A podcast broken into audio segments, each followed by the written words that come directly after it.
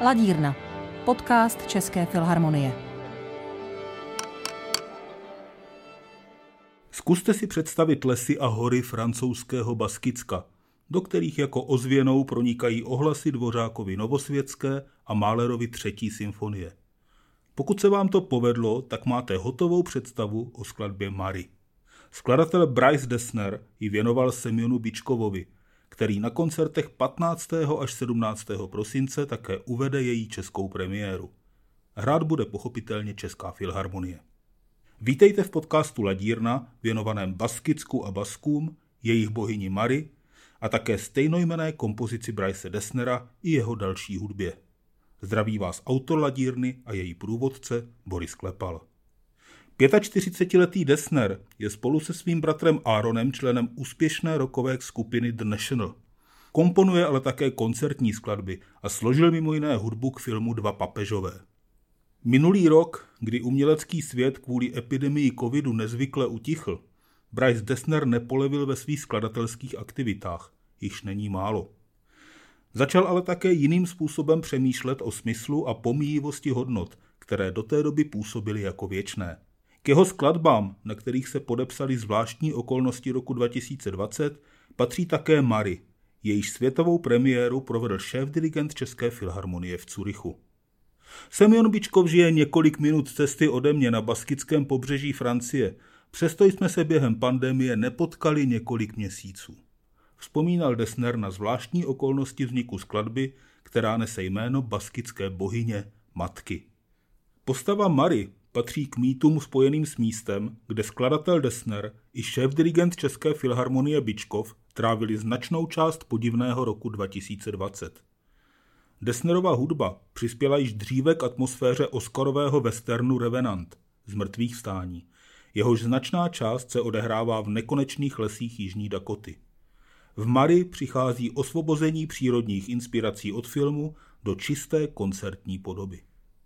Desnerova kompozice Mary se měla v Praze hrát už začátkem letošního roku. Ještě v Dubnu, tedy v době výhradně streamovaných koncertů, o tom hovořil šéf-dirigent České filharmonie Semyon Bičkov. Před několika týdny jsme streamovali naše vystoupení, jehož program jsme postavili kolem koncertu pro dva klavíry od Bryce Desnera. Přijeli ho zahrát sestry Labek a naši hudebníci se díky tomu poprvé seznámili s Desnerovou hudbou. Bylo fantastické, jak se jí zmocnili. Přitom se nejedná o jednoduchou hudbu, skrývá se v ní spousta nástav. A oni si s ní přesto poradili. Vychutnali si ji, zamilovali se do ní. A bylo to znát. A potom jsme museli v myšlenkách přepnout na Mendelssohnovu skotskou symfonii.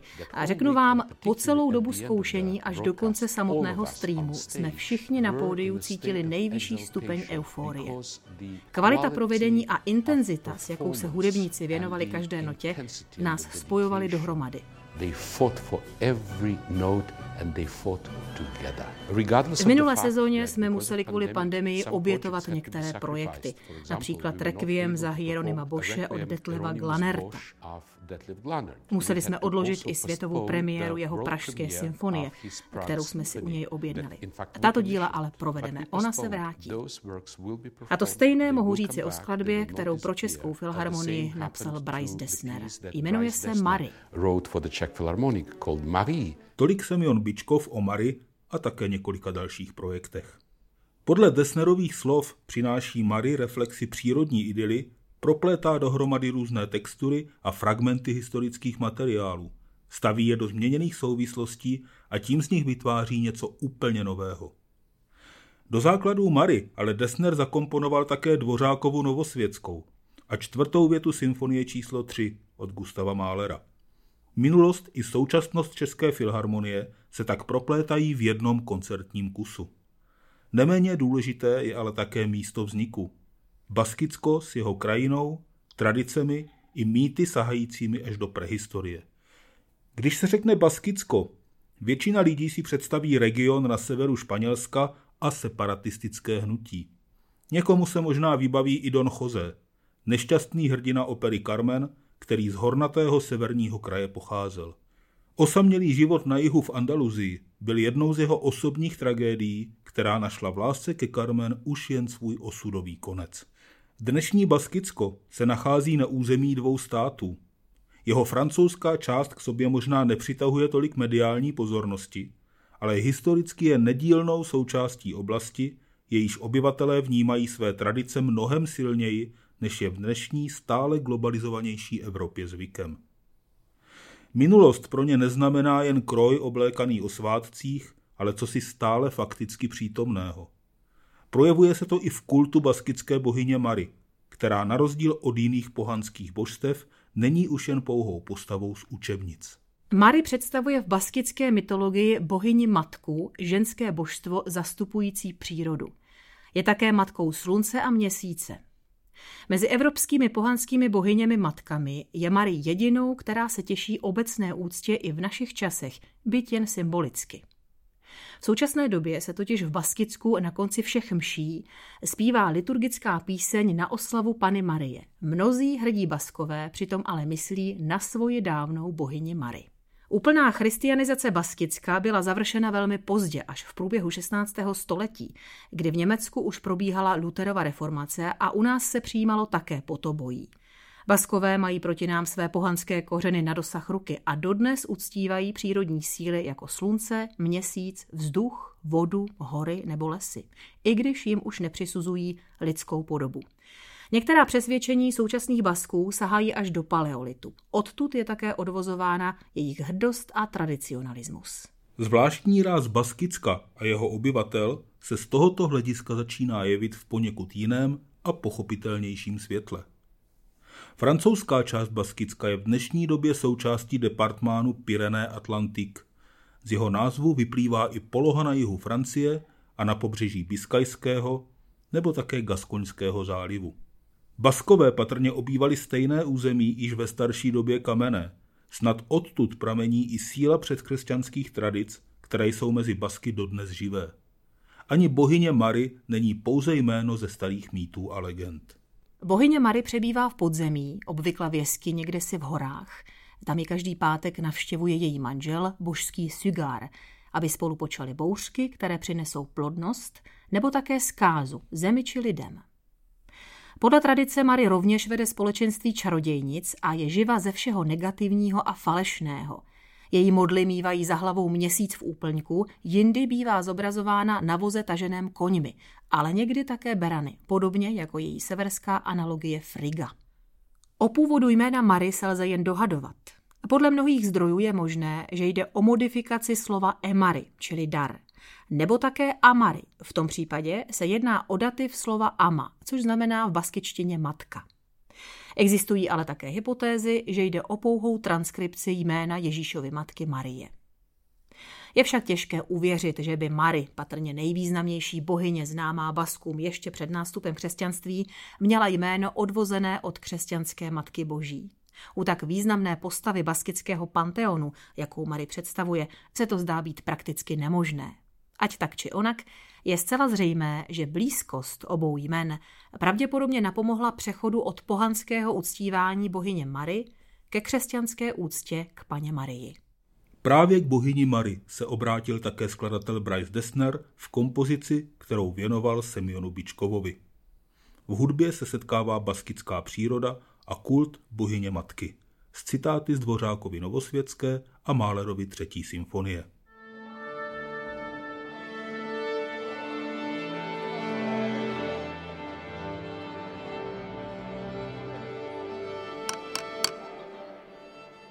Propojování zdánlivě neslučitelných světů představuje pro Desnera naprostou skladatelskou samozřejmost.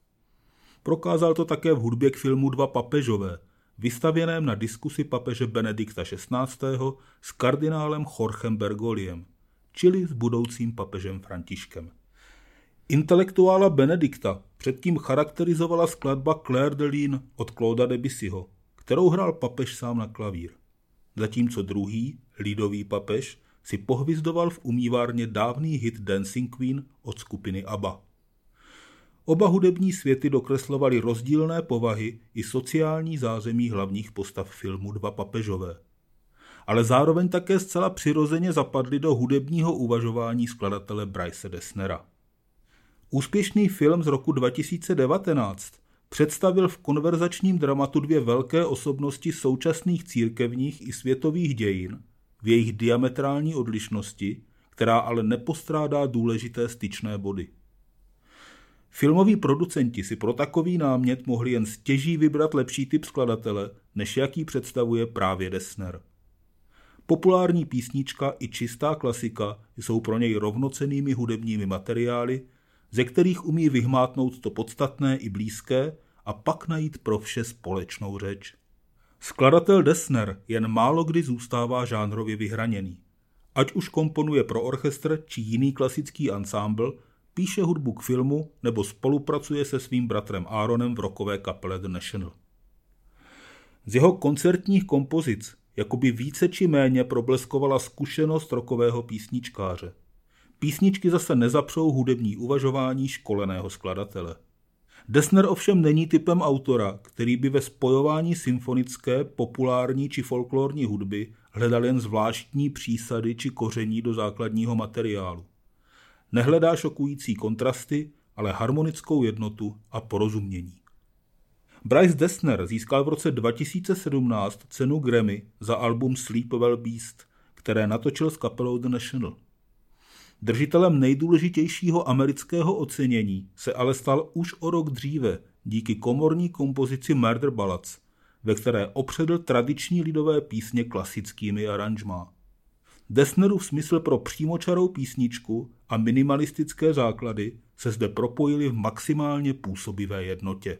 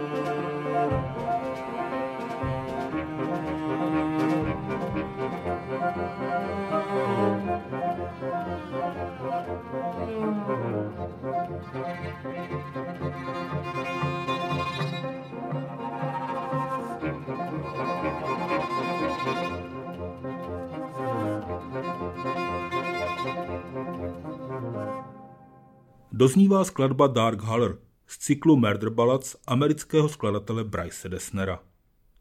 K vytříbeným aranžmá lidových písní se Dessner vrátil na albu When We Are Inhuman z roku 2019. Ve stejném roce ale vyšla i čistě instrumentální nahrávka sedmidílné kompozice El Shan pro dva klavíry, kterou natočili Katia a Mariel Labek.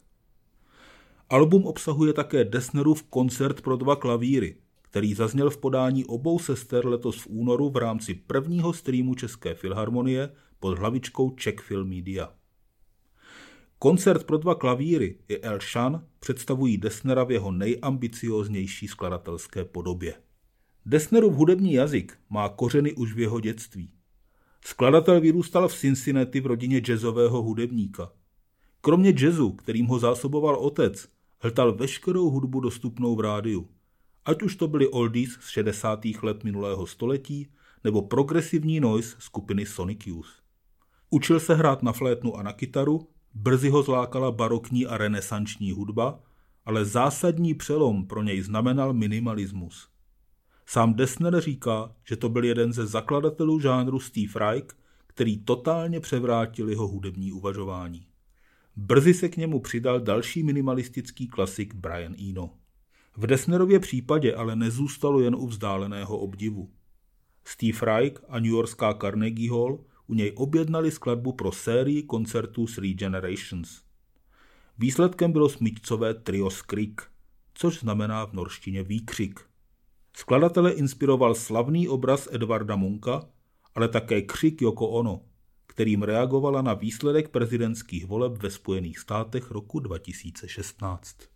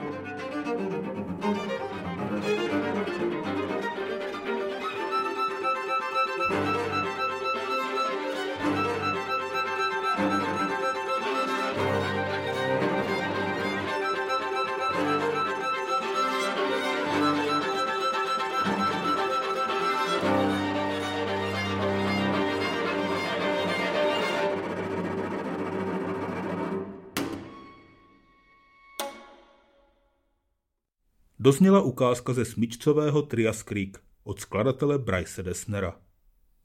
Českou premiéru jeho kompozice Mary uvede Česká filharmonie na koncertech 15. až 17. prosince pod vedením šéf-dirigenta Semiona Bičkova.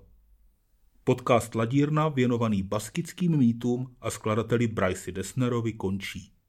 Na vzniku podcastu spolupracovali Lucie Žabokrcká a Daniela Čermáková, Loučí se s vámi také autor ladírny a její průvodce Boris Klepal.